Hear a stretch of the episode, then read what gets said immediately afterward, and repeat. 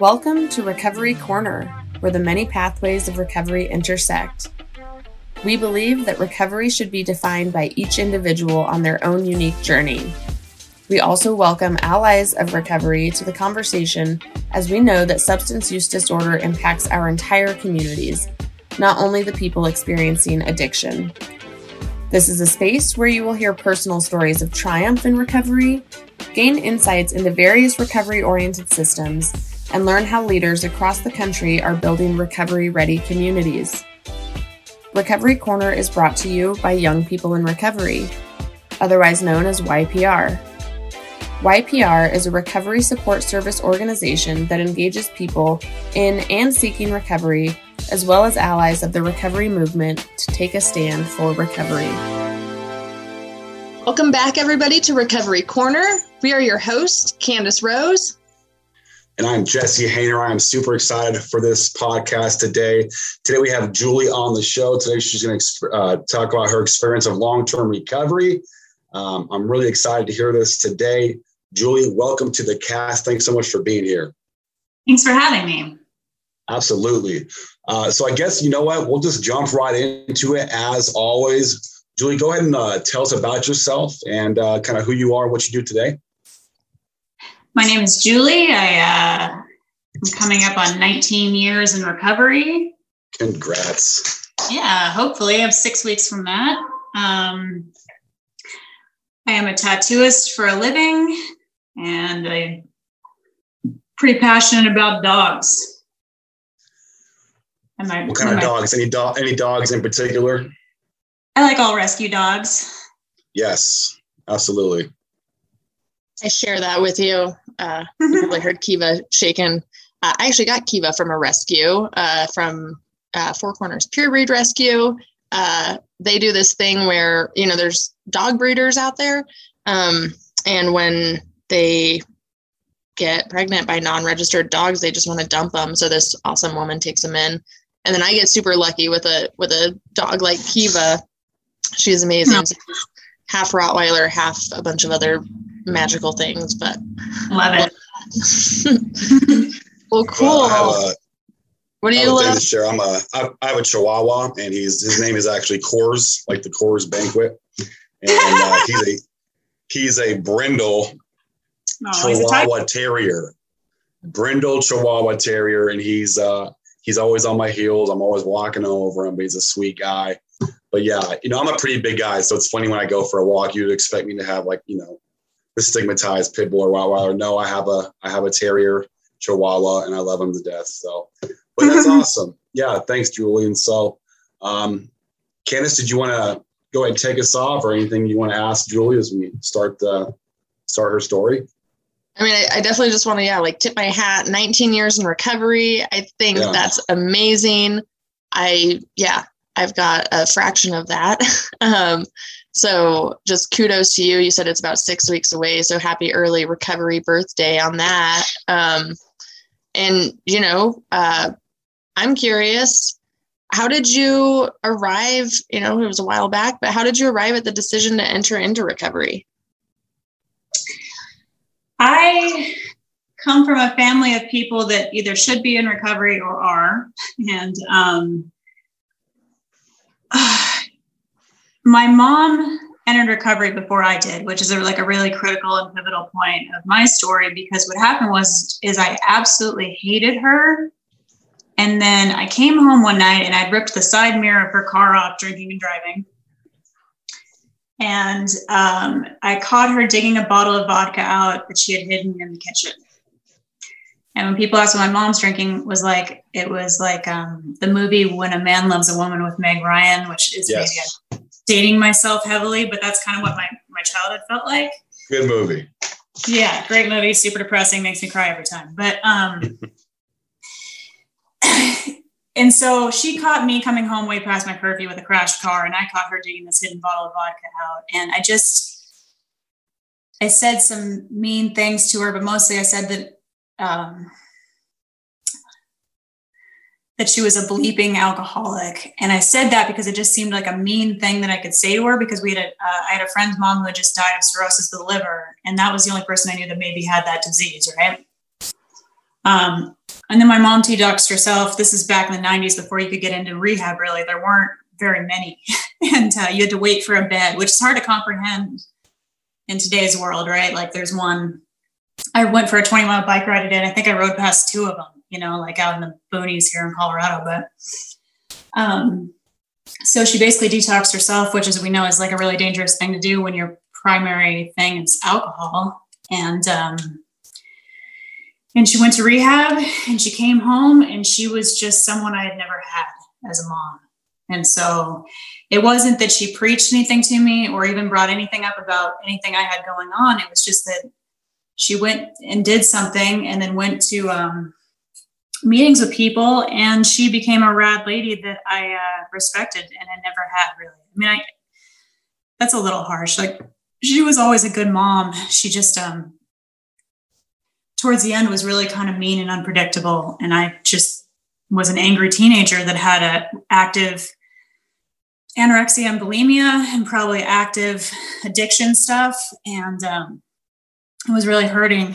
And, you know, it was also a, a child that had grown up, up in a home where um, everyone was using. So it was unpredictable. And there's, you know, the trauma signs that come from that. And so what happened was, is my mom chose to go to 12 step meetings and I, she asked me to go to one with her and I went to one with her for her year chip. That's how they do it in this part of the country. And I sat in that meeting and I cried through the entire thing. And, you know, my dad was like, oh, you know, you cried because you're happy for your mom. But I, my level of self centeredness was so strong that I wasn't really capable of feeling that way for my mom. You know, I was so sick, I couldn't even acknowledge that we had a, we had a pet dog that I never pet. Like I just, I was so shut down and numb that, um, I didn't cry very easily, but I had a journal because I was 17 or a diary or whatever. And I wrote in it, I wish there was something like that for whatever is wrong with me. Because I didn't know what my problem was. It just seemed like I was, and I was scared that I was so incredibly broken. And, um, and I didn't think that would, you know, it was hard to say at 17 years old that that's what my, what my problem was, but I just I knew that that had done something for my mom that was pretty magical, right? And so then I went to college. I went, I had like a four, not 4.0, but I had really good grades in high school. I went to college, still held on to pretty good grades, started doing harder drugs, and everything just started spiraling out of control. Um, I did amphetamines because it had something to do with my eating disorder as well. Like for me, the two don't really separate. Like I, I found that that could make me um, a better athlete in a weird way. And then also I didn't have to eat. And um,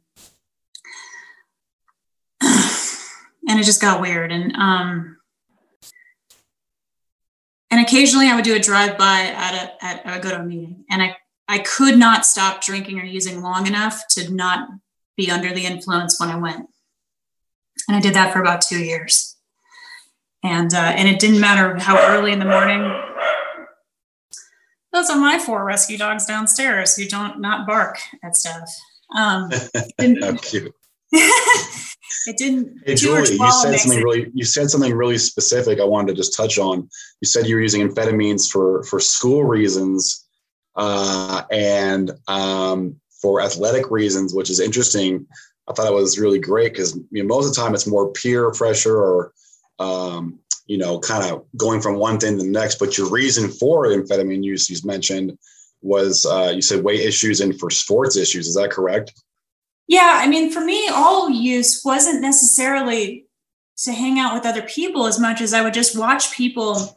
I remember watching people in the grocery store and being like, how do they do this? Right? Like, and I was a student athlete of the year at my high school. Like, I wasn't, I was an extreme achiever, but I still never felt like I could comfortably do anything in society, like answer the phone. Right. Which today's generation doesn't answer. That's all texting and no one answers the phone anyway, right? like, that's right. People I hire like can never want to talk on the phone, but um, I just didn't know how to do societal things, and so it seemed like when I did that combination of amphetamines and drinking and smoking cigarettes and um, and a certain amount of painkillers. I mean, this was the late '90s, right? That stuff was pretty readily available. Like I could just, it made it so I felt normal. And I'll never forget the first time I ever did my um, I don't know if you talk about drugs specifically, but cocaine was my favorite thing in the world. And the first time I did it, I was at a rave in Vegas, which is just awful. And um, I don't even know if raves still happen anymore. I, uh, but way back then, um, we went from punk rockers to ravers in a heartbeat, and it was weird. But how that how we even accepted that, I don't know. But I was at a rave in Las Vegas, Nevada, and I did it, and I just felt okay. I didn't feel great. I didn't feel elated. I didn't feel euphoric. I didn't feel like this extreme high. It was like coming to baseline for you. I felt like I could go to the grocery store and interact with other human beings. Hmm. And I remember in that moment thinking, I have to do as much of this as possible until I can't do it anymore because this is going to make it, because I, I, I, can't, I will sacrifice whatever I have to to feel this normal because hmm. nothing just never felt okay doing anything. And, uh, and so I did that and it got real bad and weird because I started ending up in the emergency room pretty quickly and, uh, in psychosis and, um, I would walk around with a Discman. and uh, for for all of our uh, younger crowd out there, a Discman. Uh, if you go to your vintage museums, uh, your local neighborhood, you'll find Walkman, Discmans, eight tracks, even CD MP3 players. So just a shout out to all you millennials uh, Anyway, just want to sidebar that. I had a disc that I had burned from stolen Napster music because this is the time period. Actually, even Napster. Oh man, really? Uh, so Napster. No, okay. record had just come out, and it was the only thing that could kind of keep me like functional. And I would just walk around in the snow with that Discman on, like trying to hold it together, completely like losing it and seeing stuff yeah. that wasn't there, losing, blacking out. Um, and so I would do these drive-bys and meetings, but I couldn't, I couldn't stop. And then, uh, which is a certain kind of purgatory, right? Of like wanting to, to stop. Well, I was, I was stuck in two things. I was 19. And so I thought my life would be over if I quit you, if I entered recovery, right? That that would just be it. Like, what am I going to do? I was really hoping to stay out until I was 30 because that just seemed normal. Like I, I didn't know anyone my age that didn't um, especially I went to, I went to the University of Colorado. So it was pretty wild back then. It was like Playboy's number one party school or whatever. And uh, so I just, I couldn't imagine a life without what I was doing. And, um, and then I spent, I dropped out of college because I couldn't hold it together and I couldn't, I was spending all my rent money on other stuff. And I moved in with a boyfriend who sold stuff. And, uh, and he kept kicking me out of the house. I maybe lit the couch on fire one time. Um, maybe I've done that too. Yeah, I mean, I, I, like that's my memory of it. Is I know our couch burned down, and I know I was the only one that smoked cigarettes. So it seems like that maybe was me. But you know, I'd entered this phase where I would have one drink, and I would either do absolutely nothing to me, and I would drink like twenty, and it felt like nothing, or I would have half of a one, and I like hours of my day I was in a blackout. Like it was just so incredibly unpredictable and um, and weird. And um, and I don't know how to explain it. Like every single day I would wake up and write on my hand, "Don't drink today," and I did anyway. Like 15 minutes later, with that written on your hand. Yeah, man. There was just no like every day I was good. This was going to be the day, and it never was the day. Mm-hmm. and I would call, I would look up um, meetings in the phone book and I would call the hotline or whatever. And, and I would hang up on them all the time. And then one day I made that phone call from the phone book. like we're doing a podcast, but I've been around so long that it was like we got we got phone books, uh, yeah. Discman. Discman. So for you guys listening out there, a phone book, no. oh my god, they they still exist. I think most of us, like especially here in Colorado, we just use them for like fire starter. yeah, yeah Kindle. Where I live now, but um, yeah, so a call and someone answered, and I I actually waited until someone answered, and then I went to a meeting that night, and I had an eight ball of stuff in my pocket and the speaker took a cake for 10 years. And I remember it, something changed in me where I was like, oh, if I actually entered recovery today, I could have 10 years when I'm 30 instead of trying to stay out there till I'm 30. And maybe that would be different. Because I think when you're young in recovery, it is a hard sell. Like, oh, you're going to do everything without this. Like, how? I mean, you know, the famous one is, what am I going to do at my wedding, or what am I going to do at a wedding? I still hate going to weddings. Kind of, I just don't really know how to do. It's weird, but right. you know, like, but no one was inviting me to weddings at that point or anything really. Like, I was kind of a hazard to all my friends who weren't really that stand up of humans either, right? But um, feel that. I, I just that. yeah, like I just couldn't comprehend it being differently. And then I saw that woman, and I thought maybe I would have something to show if I if I did this thing then. So I I flushed my stuff again, which was a popular thing to do, that solemn deal, and um, and that was it. Wow. And you were ni- 19 at the time when uh 20 by then, but 20? yeah. So wow. I spent that whole last summer every day was really brutal. And, you know, I had all the, when I tell, like, you want, I don't like to focus on much, but like when I drank, I would drink in the shower because I would throw up a whole lot and it was just easier to do. And that's how I had to start my mornings every day. Like I had all the symptoms of chronic um, alcoholism that you would get through like a DCSM or whatever. But the biggest fear for me was I remember I went to this bar and this guy that was a drug dealer was there and he was like a, because I had four fake IDs. So I was drinking heavily in the bar starting at like 15 years old.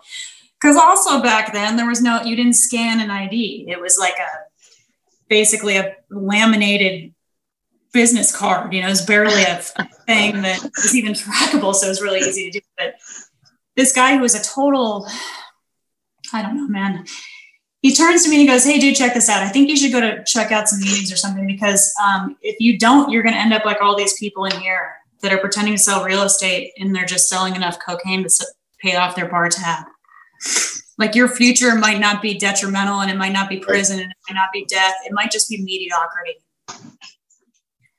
And I think about that a lot because I think that like sometimes I I know people in recovery that want to tell this crazy story and like the crazier the better, the more cred you have. And right. the truth is like you can stop at any time because how mediocre do you want your life to be?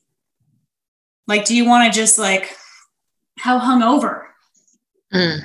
How how many years of not really being able to answer the phone, being kind of afraid to go to the grocery store because of who you might run into. I mean, I'll never forget being visibly strung out and running into people who wanted to know what had happened to me. How did you yeah. become the student athlete of the year, all state in like four sports or whatever? And now you're you're visibly strung out at Whole Foods because I'm doing drugs at Whole Foods. Just some weird uh, thing to do anyway, where you're buying like organic produce, but doing whatever Whole Foods, right? But I like to convince myself that I'm holding it together somehow. But um, you know, like I wanted to be able to answer the phone. Like I don't think I thought my life would be as, as rad as it is. I just wanted to feel okay. So I was willing to take that chance because I knew my the you know I knew what the it didn't look the rest of it didn't look that fun. So. I love what you said about um, you know I caught what you said. You in the beginning you said uh, you know I take you're taking substances and it wasn't even to feel a euphoric state of mind right? A lot of us a lot of us the first uh, narcotic we take up our up our beak you know or our first party or opioid, we we want the euphoric state of mind that comes with that, right? And I know both you can attest. But you said something very, very key. I, I feel like you said, I now feel normal. And you weren't really taking these to be in that state of mind, but you said that was the first time. If I could just do this, uh, I could have some of, I could feel some t- type of normalcy in my life. I think that's very important. I always felt different then. I mean, I think people, maybe a lot of human beings do who who suffer from this or not. You know, and I think um, it's not necessarily unique to, to me, but I will do everything in my power to chase a thing that is killing me in hopes of feeling okay. Right. Um, and incredibly self-destructive, which ironically now I, I am the supplement guy and the health freak and like I can't even comprehend smoking cigarettes, let alone doing drugs at Whole Foods. So you know, like I value what I have now and don't. But I'm also older and my joints hurt, so I don't feel as invincible as I probably did at 19. right. Wow. Yeah, that's that's hard for me to fathom. I mean, uh 20 for so many people and it speaks a lot to our culture too. I don't, you know, there is this whole theme of just being outrageous, out of control, and that's so cool. Like that's what kids feel is cooler. Kids, you know, young adults. Um, so yeah, trying to kind of come in. You know, you weren't even 20, 21 yet. You weren't even old enough to legally mm-hmm. drink.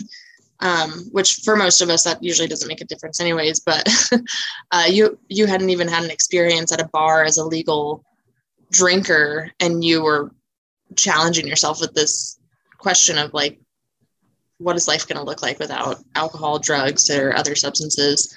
Um, so kudos to you for that. And how so you went you started going to these meetings um, and when like what did that process look like? So you said you you went to the speaker meeting and then yeah like i said to a woman that i vaguely knew and i uh, I went to another one the next day with her, and then I did. Um, I went to 90 meetings in 90 days. I asked her to sponsor me.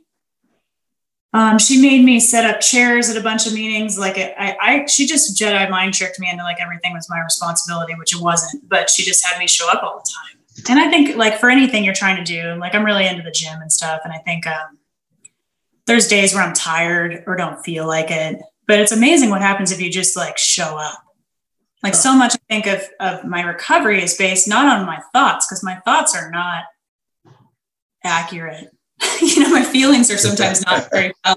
Like I just I make up some stories based on very little evidence. And um, it's more important than I just like show up anyway. Mm-hmm. How I feel about it. And so she just sort of made me do that. And I had to clean ashtrays and coffee cups because this was back when you could smoke in half a meeting. Yes which is hard to even comprehend. So really, smoking. Lillian was love having outdoor meetings. um, it didn't work. Like the smoke travels, but it was just like an amazing concept. And um, you know, it was hard because I did this in a small town, so the young people's group was was not very young, and uh, and uh, and very boring and not exciting. And I just stuck with it anyway, which I can't. I it's hard to believe that I did. But um, what happened next when I was about two years in recovery, I um, I still had an eating disorder because it's like I believe it's important to find people who suffer from whatever the thing you're suffering from, and at least that's what I needed. I needed to find like I couldn't talk to people who had suffered from addiction, like substance addiction and talk to them about what it's like to throw up food into a trash can that you will yet again eat more food out of that same trash can and then throw up into it again. Like that's that horrifies people that have done some of the most horrific things in the world for drugs, right? Like people who have just had these horrible stories and you tell them that and they're like, they just can't comprehend that. Right. I need to find someone who said, me too. Or right. you think that's good. I've driven around in my car with bags of vomit, just hitting every you know, every fast food restaurant and throwing it in the bag that I came with and throwing that, you know, and then it's funny because I also really like whatever I'm, my secret is that I'm so afraid if anyone else knew, finding someone who's like, oh man, you even think that's a thing? Let me, let me tell you th- this thing I did. And the freedom in that of like, oh man, like I'm not a unique, mm. I'm not uniquely flawed or I'm not uniquely bad. Right. And, um, so my mom, who works in, in recovery treatment, she had met with some some doctor that was talking about an eating disorder treatment center um, at something that she did. And I called her that day because really I had a boyfriend who was physically and emotionally abusive. And because uh, that's the other thing that can happen in recovery. It's like, um, for me, there's a lot to unpack.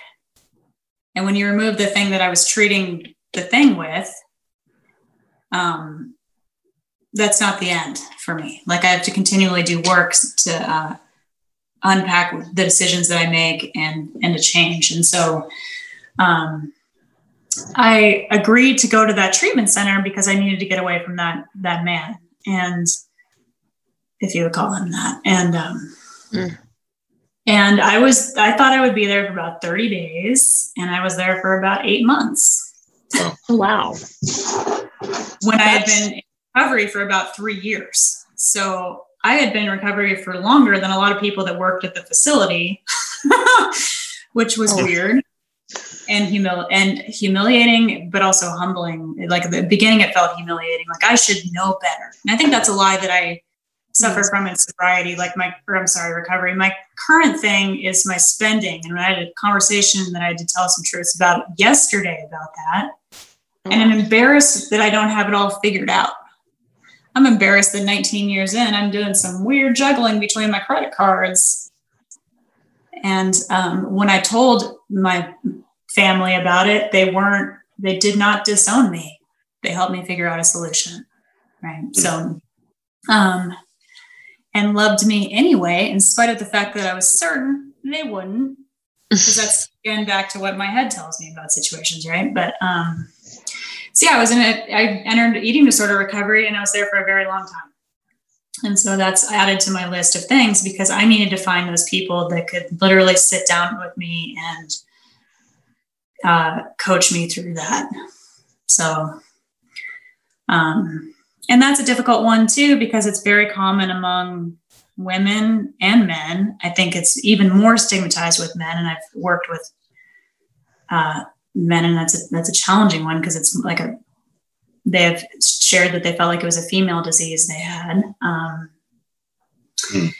And I think that it's so insidious that like you go to um, you know, recovery functions often have a big pile of donuts at them or whatever. Like, well, and people are smoking outside. Like, there's certain things that are still destructive that we will segue into that works for a while. And then for me, how free do you, did I want to be? And I didn't want to be the sick girl anymore because I had an identity attached in that of being a, a drug addict and someone would take care of me or of not being able to feed myself and someone would take care of me I just didn't, it was an idea and an identity that I didn't want anymore. Um, so yeah, I did that. That sounds really great that you pointed out um, the stigma of this masculinity of men not being able to share uh, how or what they want. I think it's really important uh, when it comes to these this disorders, any type. I think you hit the nail on the head. I, I, you know, for years, I, you know, I don't mind sharing uh, you know, anxiety, for instance, anxiety attacks. I, I, I've been, you know, having them for years, but I would never say what they were because then if I say I have anxiety or panic attacks, then I'm weak or I'm not that dominant, whatever, you know. So I think it's very important you pointed that out. Well, and at 17 years into recovery, my mental health was so terrifying that I had thought about 5150 myself. And this is in Los Angeles. And uh, and I had no, I was so scared. I was scared to wake up because I was afraid to feel these thoughts again. And then again, there's some part of my ego that is like embarrassed about that because there's people who look up to me and call me for help. And here I am afraid to get out of bed. Mm. I own a business, I employ a bunch of people, and I'm afraid of my thoughts and I'm afraid I'm going to hurt myself, which I think is another thing that's really common. I can't tell you how many dead people I go through in my phone to get to mm. Canada because untreated and, and holding on to my secrets, they will take me out. And it might not be through my substances of choosing, it might just be out. And so I had to go see professional help for what turned out to be I'm bipolar. You know, and I didn't want to take medication because I don't trust big pharma. And I can tell you that as someone who's finally medicated for the first time in their adult life, like I don't, I have not considered hurting myself.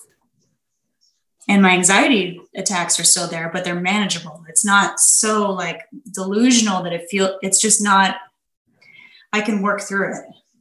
And that's just me. That's not for everyone. I mean, none, none of this is for everyone. This is all just my experience. But um, I think that's important because I was embarrassed and I didn't want to take a substance to feel better because that seemed like something that I shouldn't do. And uh, I don't feel, I'm so grateful to be medicated because bipolar is really um, painful to live through and it's painful for the people that love you to watch. Yeah. Yeah, how did you I mean, I've got I've got friends, you know, there's co-occurring disorders and folks that struggle with substance use disorder and issues like bipolar or schizophrenia, that's challenging for them because they're told, you know, don't take substances, but then to manage this other piece of your mental health, there there are these substances, um, and I see it so often. It's a battle within their own head. So, you know, w- was there anything that came to you to like help you overcome that that perception of finally just being like I mean, I think just like willing to do anything, I'd hit kind of a bottom with it where I couldn't manage it on my own. And it seemed like life or death, which, you know, for other stuff in my life has felt the same. Like my my eating disorder, I didn't really probably look much physically different than I do now. My heart was so screwed up that when they did an EKG, I wasn't allowed to leave the premises for like six weeks because they didn't want my heart to explode. Right? Like it had for whatever reason for me it, it, and i'm trying to be better about it but it has to get to like a like all of my i have to hit bottom i guess with it right? And um and i was willing to try and, and my mom was just kind of begging me because she could see it. And it's the same with when other people call me about that issue and they're like i'm just i don't know. And it's like oh man like and I see it with clients sometimes where I'm not a doctor, so I'm not going to tell them what to do, but it's like you are unnecessarily suffering. And that's sort of what my mom told me like, you don't need to suffer. You didn't do all this work to suffer. Mm-hmm. Like, that's not the point of this. You know, you're not just try it. And it's a hard thing to because it's not easy to find the right thing that works and some of them make it worse. And I get why people just quit because mm-hmm. I quit a whole bunch of times because I was like, this is yeah. too hard. And right. I did this boss of a bunch of people. And I remember they put me on one, one medication that made me so manic that I would throw up every time I ate. I would, I did it in front of people who worked for me. One of them still jokes with me because she get like she knows what happened, and they and I was transparent with them. But I can't even imagine what it was like to watch your boss throw up a banana into the tattoo trash can because she's like so manic from this weird medication that they put her on and she's not sleeping. And, and I mean, you seem insane. Yeah. Mm-hmm. It's, it's embarrassing and I've apologized repeatedly, but that path to, so I had to get off that medication and even weaning off of it because you can't just quite just quit taking it was really hard. But having sat through all that till I got to something that works, it's so much better on this side because I still have feelings and I still have anxiety, but it's just not it's not suffering like right. it was. You have a solution today for that. And I just straight up never think about killing myself, which I have for a long time. And people don't really like to talk about that either. And, and it's not, I've never even had a plan. It's right. just a voice in my head that's like, you don't deserve to be here. They'd be better off without you. Mm. That I don't think is a real statement now. And when I lose people to suicide, I completely understand because I've had those those thoughts. But the truth is, no one is ever better off without you. That's right. You know, um, you know, you, you touched on a few things that I think needs to be touched on.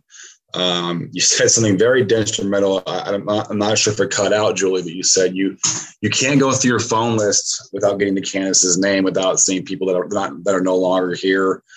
Um, you know, there's life after, you know, recovery is not a one size fits all, right? It's like whatever flavor you can you can grab onto, whatever flavor works for you, do that, you know. And so um, what you really spoke on, you know, not only the suicide rates, but maybe even overdose. I fully believe you can suffer while in recovery just as much as while you're in um, in use. And you know, you said something important too. Like once we let go of these things, or once we get into treatment, whatever that looks like, right? Because there's like again, there's different flavors of treatment. Uh, but once you get into that, uh, we have to find replacements for things and whatever that may be. It sounds like you found that through um, through your program and through uh, through other people and through service work.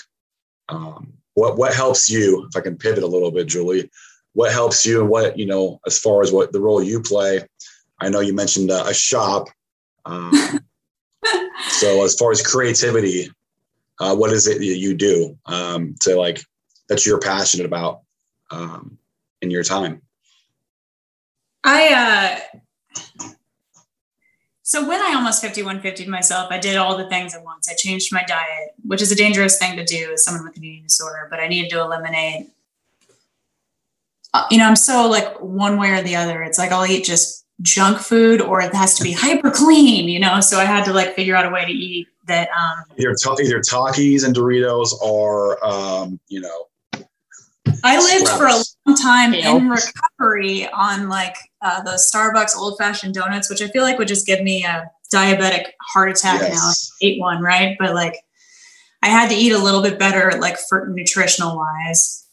Um, I started a, meditating for the first time really ever, and uh, I did a, a, signed up and did. Um, I found real real yoga, and someone who's practiced yoga for a big chunk of my life. I had always taken. Mm kind of westernized fitness yoga, which is something you can really find in California, but I had never taken it where it's like actually taught as a spiritual practice that it is. And that was very fundamental to me. Um, because it's like a moving meditation and I'm an active person with very, you know, I'm, man- I'm mostly manic. Like my bipolar manifest is like manic and slightly less manic, right? So to be able, I, there's a certain amount of burning that off that I've always found helpful. And again, it's a balance between addictively exercising and not, but I went and um, I did a, a long bike ride this morning, and I feel like sometimes that just helps me slow my thoughts down, burning that energy off so that I can um, focus better and, and feel better. And I sometimes feel like the the consciousness I'm trying to get to comes through when the um, if you've ever been to Asia and seen how scooters operate, like in Thailand or Bali or anything, it's it's insane. Only, like only in movies. Only in movies. It's a karma culture, which is in- incredible. So that it's just um, they're all going at the same time, but no, there's very rarely any accidents. And if there are, it's like tourists or something. Like, but the local, like, but that's how my thoughts feel a lot of the time, right? Like, it's somehow functional, but it's just it's constant. Whereas um, exercise and meditation, which are very similar to me, can kind of slow all that down so that I can actually like process stuff. And then as creativity for that is I find like four or five miles into a hike, I start thinking of cool ideas of stuff I want to draw. Like it's burned all this like weird thought processes off into something that I can kind of streamline and, and I get really cool ideas, I feel like, from that. Whether it's and sometimes it's business ideas or ways that I want to use one of my various hustles to to be of service. Because I find that although taking money for service is always weird for me, there's still ways that I can um, feel good about what I do for work, right? Whether it's doing a fundraiser with what I do for work, or um, I have another thing where I, I, use local artists and make products. And so, like, who, how can I make that for my community work better, um, or what have you? But sometimes I feel like I have to burn off a certain amount of just scooters to get to like a open lane. I don't know if that answered your question at all. Yeah, of course it did. Yeah, no, I mean, and when did you sort of tap into that creative side? Because you talked about uh, as a teenager going into college, you talked about like your involvement in sports. Um, and yeah, like when did you have you had that creative gene? Yeah, I mean, I never felt like in high school or anything, or as a kid, I really had art art teachers have thought I was any good at art, you know. But um, when I was in that eating disorder treatment center for like an entire year, they wouldn't release I'd been going to college for kinesiology, which they weren't going to let me pursue anymore because to be a personal trainer as anorexic is just um, I maybe could do it today, and I've considered trying to finish that degree so that I could use that in a positive way instead of uh, what traditionally we look at fitness as. But that's kind of a whole other deal. Like, how could I incorporate um, like sort of a life coaching aspect to personal training instead of just having killer abs or something, right? But like a whole, like I really love the um, the hard seventy five or whatever the thing is called, where it's like it's a whole bunch of journaling and, and like how to really jumpstart your life into something cool in seventy five days. But anyway, I when I was in that eating disorder treatment center, they wouldn't release me until I um, agreed to go back to college. I was again pretty young. And so I wasn't allowed to work out when the girls would go work out from the treatment center. I had to just sit um, at 24 hour fitness. Oh no. you actually had to sit in the gym and just yeah, not in the gym watch them work out because I was um, my heart was so they were worried about my heart, my blood pressure, so I couldn't actually exercise. Anyway, there was a ad for uh, like a art school that was advertised on the TV at 24 Hour Fitness, which is just as uh, bad and unaccredited of an art school as you can imagine that it turned out to be. But I was like, I will go to that art school, and because I liked art therapy in that treatment center, you know, I mean, they yes a lot of bizarre groups, but art therapy I really kind of dug, and I was like, I don't know, I guess maybe I can draw something. I had like two tattoos at the time, and was kind of maybe thinking that maybe someday I could do that, and. Uh, and I went to that unaccredited kind of strip mall art school and super excelled in it to the point where my teachers told me that I should transfer to a better school. Wow. Like my dis- my work was in the, the front display case every single week, and uh, and it nice. gave me self esteem in that department that I thought maybe I could do this. And I moved to Los Angeles, and I moved in with some painters, and um, and I never actually ended up going back to school, but I just met some pretty heavy hitters in like the art world and they let me work with them. And then uh, I found someone who was also in recovery who I stalked until he agreed to premise me. Um, he was like, I don't know, man, I'll show you a couple things. You can come by. And I just showed up every day until. uh, he was, he's like, okay, we need to have a talk. And I was like, okay. And I was certain he was going to like dump me or something, you know? And so I started crying right when I sat down. He was like, why are you crying? And I was like, because you're telling me to get out of here. And he's like, no, I'm telling you, I'm going to promise you. And that's uh, right. But to me, it was just Julie, persistence. Like, the ashtrays and the coffee cups, like that woman had convinced me. Like, if you really want a thing, show up for it. And, and you know, and that's it's it. the same with when people ask me about apprenticeships. I'm like, you'd have to my shop currently has one and we um she hassled us for close to three years. And it's like nice. all right let's do this. You really want this? Because you either want it or you don't. And uh, i think that it, just as hard as i went into tracking down substances from people i uh, i also don't want to lead a mediocre sober life either. So i go just as hard into the in spite of how insecure I feel about it, right? Like I didn't think I was going to be a good tattooer or a successful tattooer. I just, the next indicated step was to get that guy to teach me how to do it. So, That's a consistent story. You show up. I'm sorry. Oh, I was just going to say, I mean, I think that's so cool. Uh, it's, you know, one of those butterfly effect things, like the fact that you went to treatment uh, as a young adult has like really led you to this profession um, and you know not only are have you discovered this creative side of you you're an entrepreneur you're successful um, and just by showing up and going to that treatment center it really opened up a life of fulfillment where you can or I don't know. Sometimes words don't come out of my mouth right, but that's okay. Uh, but you can pursue your passion. Words, words, are hard, man. Words are hard. right.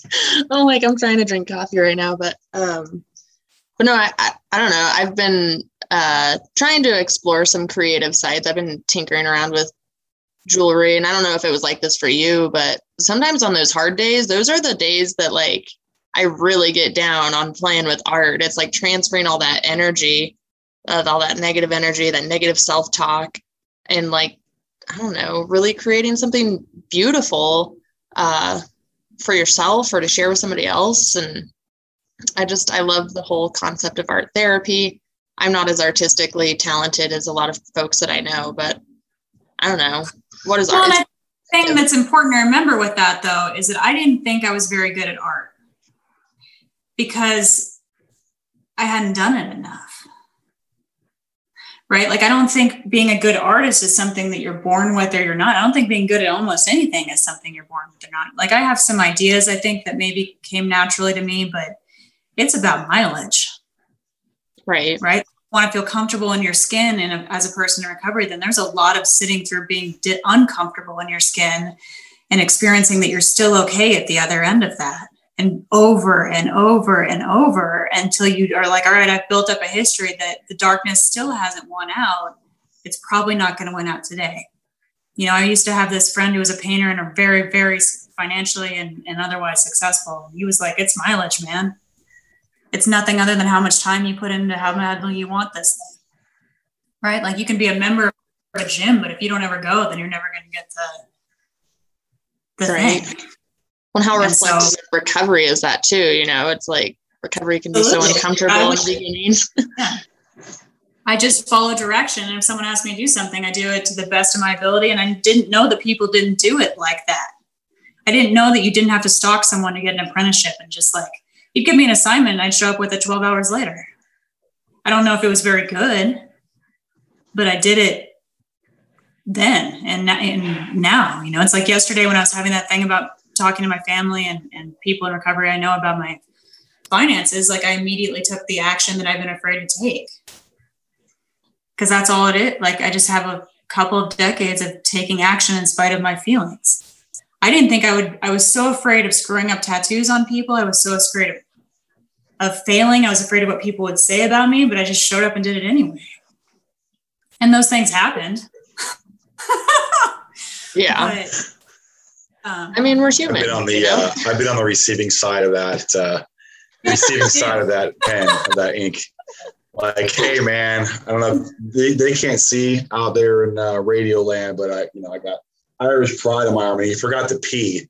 Uh, it was really late. It was like 2 a.m. So it says Irish ride with an R. So, you know. Oh my gosh, I'm like need a vehicle on there too. What, what, what are you gonna do? You know? So Irish ride. oh my god, riding Irish. Right on. What you get, you know, it's 2 a.m. It was one of those, uh, it was in my use and uh, you get what you pay for. I think Julie can attest to that. You know, uh, you can tell the difference between a uh, a ten dollar tattoo with a pack of cigarettes versus an actual real. Tattoo. We appreciate the, those of you that let us learn on it. So. Yeah, let me be I your mean, canvas, I had a friend man. One time in recovery, and he said to me, "I was like, man, I just don't have any self esteem," and I was complaining about that. And he was like, "I wouldn't if I were you either, man." And I was like, "Oh what? my goodness." he walks out into the parking lot. I follow him out there and just start yelling at him. And he's like, What do you do? Do you think that's something you're born with, like the color of your eyes? Mm-hmm. He's like, So what? You came from a broken addict, you know, addiction home. So what? You have all this stuff, this story you tell over and over again. He's like, What action do you take? Mm. Because does your history prove that you're successful, or is your history you don't have any history of that? Right? Like I'm not afraid to start new projects or start new businesses. I'm not afraid to fire people. I used to be definitely afraid of firing people um, because I've done it. And I've done it with the, you know, I've, I have a woman that I fired and she cried so hard. She texts me every year for my birthday. And I'm like, all right, I did that right. Like she still, she still right. takes me. You know? um, you know, it's like I, so I take it's all about action in, in my mind, and then it's like you build up a history, like especially with anxiety or just writing out the feelings that made me want to use. And, and one of the questions you kind of sh- shot me in that that pre email was like, "What does recovery look like for you?" And I had a friend who sent me this meme that was like, "Recovery looks like building a life." Because people were asking him if he felt like he was missing out on something for not for not having uh, not being able to drink or whatever, and uh, Recovery is building a life that you don't need to do any of those things to enjoy it. Recovery is building a life that you don't need an escape from it. And I think I, I really liked that because it's like, am I still trying to, to every minute escape?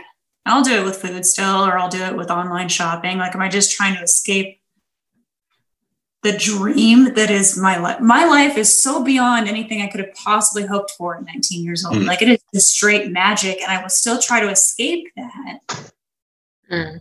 by buying stuff on the internet or, you know, potato chips, which I've never ever felt in control. a bag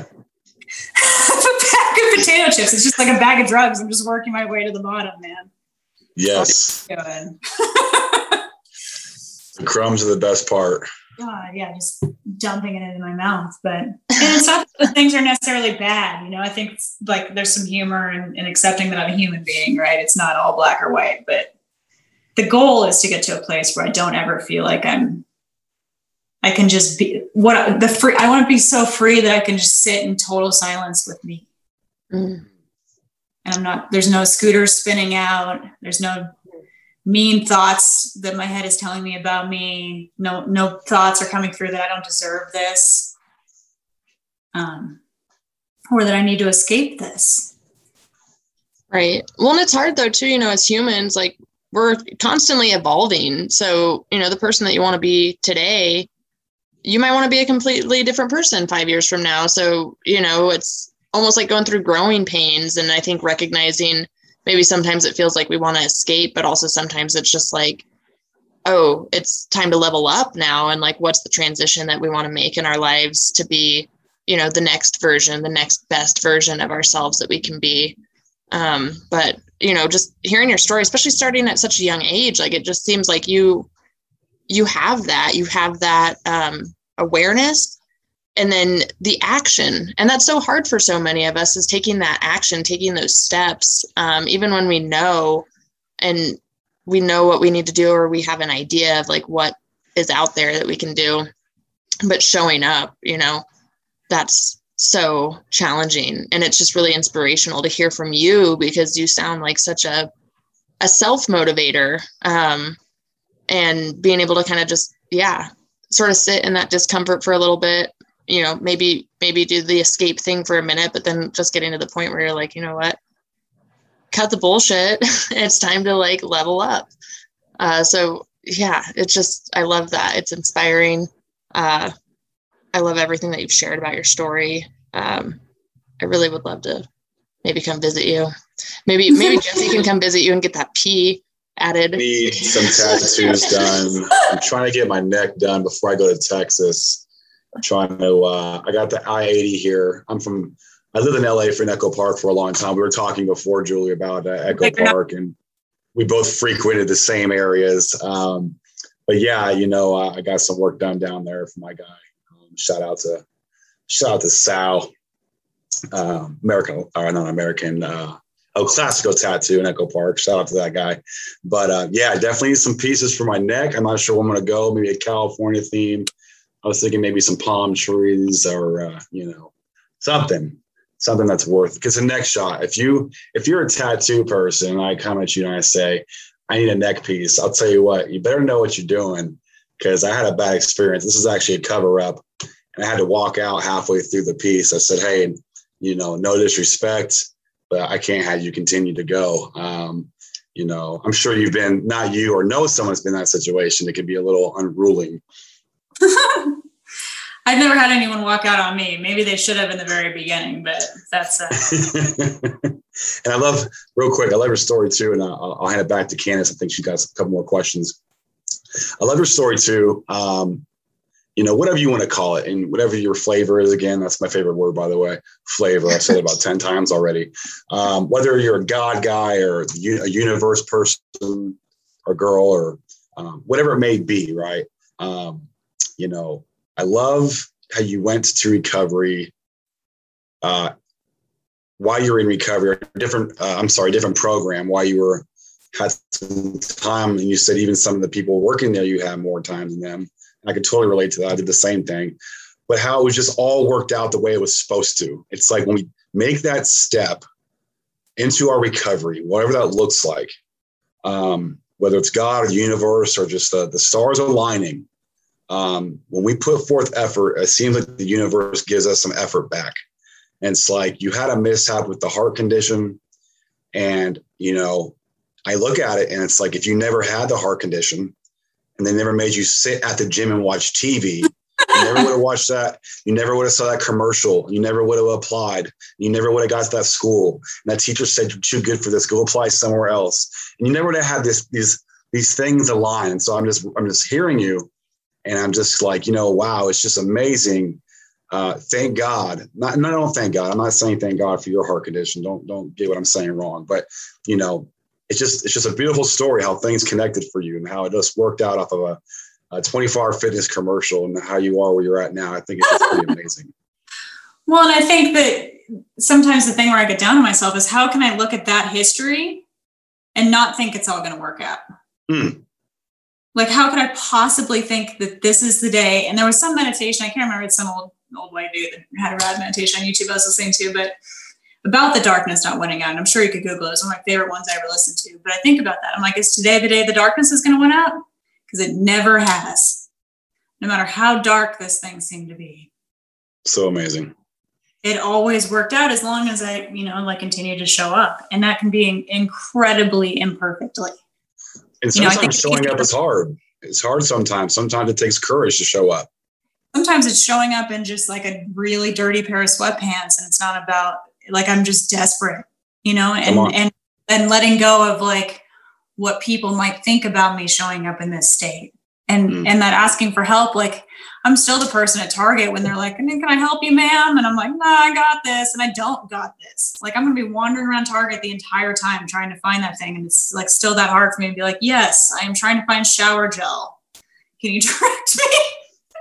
to that, but some part of my ego is like, nah, man, I, will figure it out. I'm good. Like your whole job here is to tell me where that is, but I got this, you know. And I and I laugh when I do that because it's like that self will versus the universe will, right? Like I just I, I love control is a hell of a drug.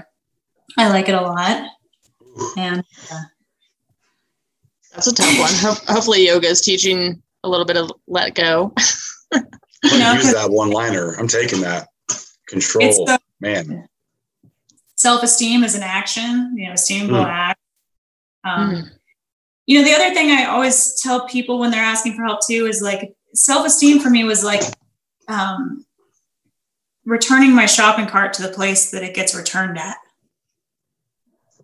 Like that's a huge one for me. Like I, I'm in a fancier part of Colorado right now, and I was just amazed at the part, like these high end cars that just can't like you just really can't be bothered to take your shopping cart back to like where it, the shopping cart. It's the ultimate tester. If you're a decent person, I feel like I feel like if you take your shopping cart back to the space, uh, you you've done a good job. So shout shout out to all those people who walk back to the cart rack and put their cart in. By the way, I think it's uh, it's a real test of where uh, of where you're at in life.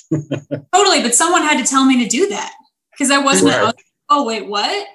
I'll never forget. I was sitting with this woman that I'd asked for help, and I it was at a, a clubhouse that had meetings, and I threw a coffee cup at this trash can of mist and continued to tell her my sob story. And she was working at that place, and she goes, like that was her shift at the coffee bar there, and she goes, "Who do you think is going to pick that up?"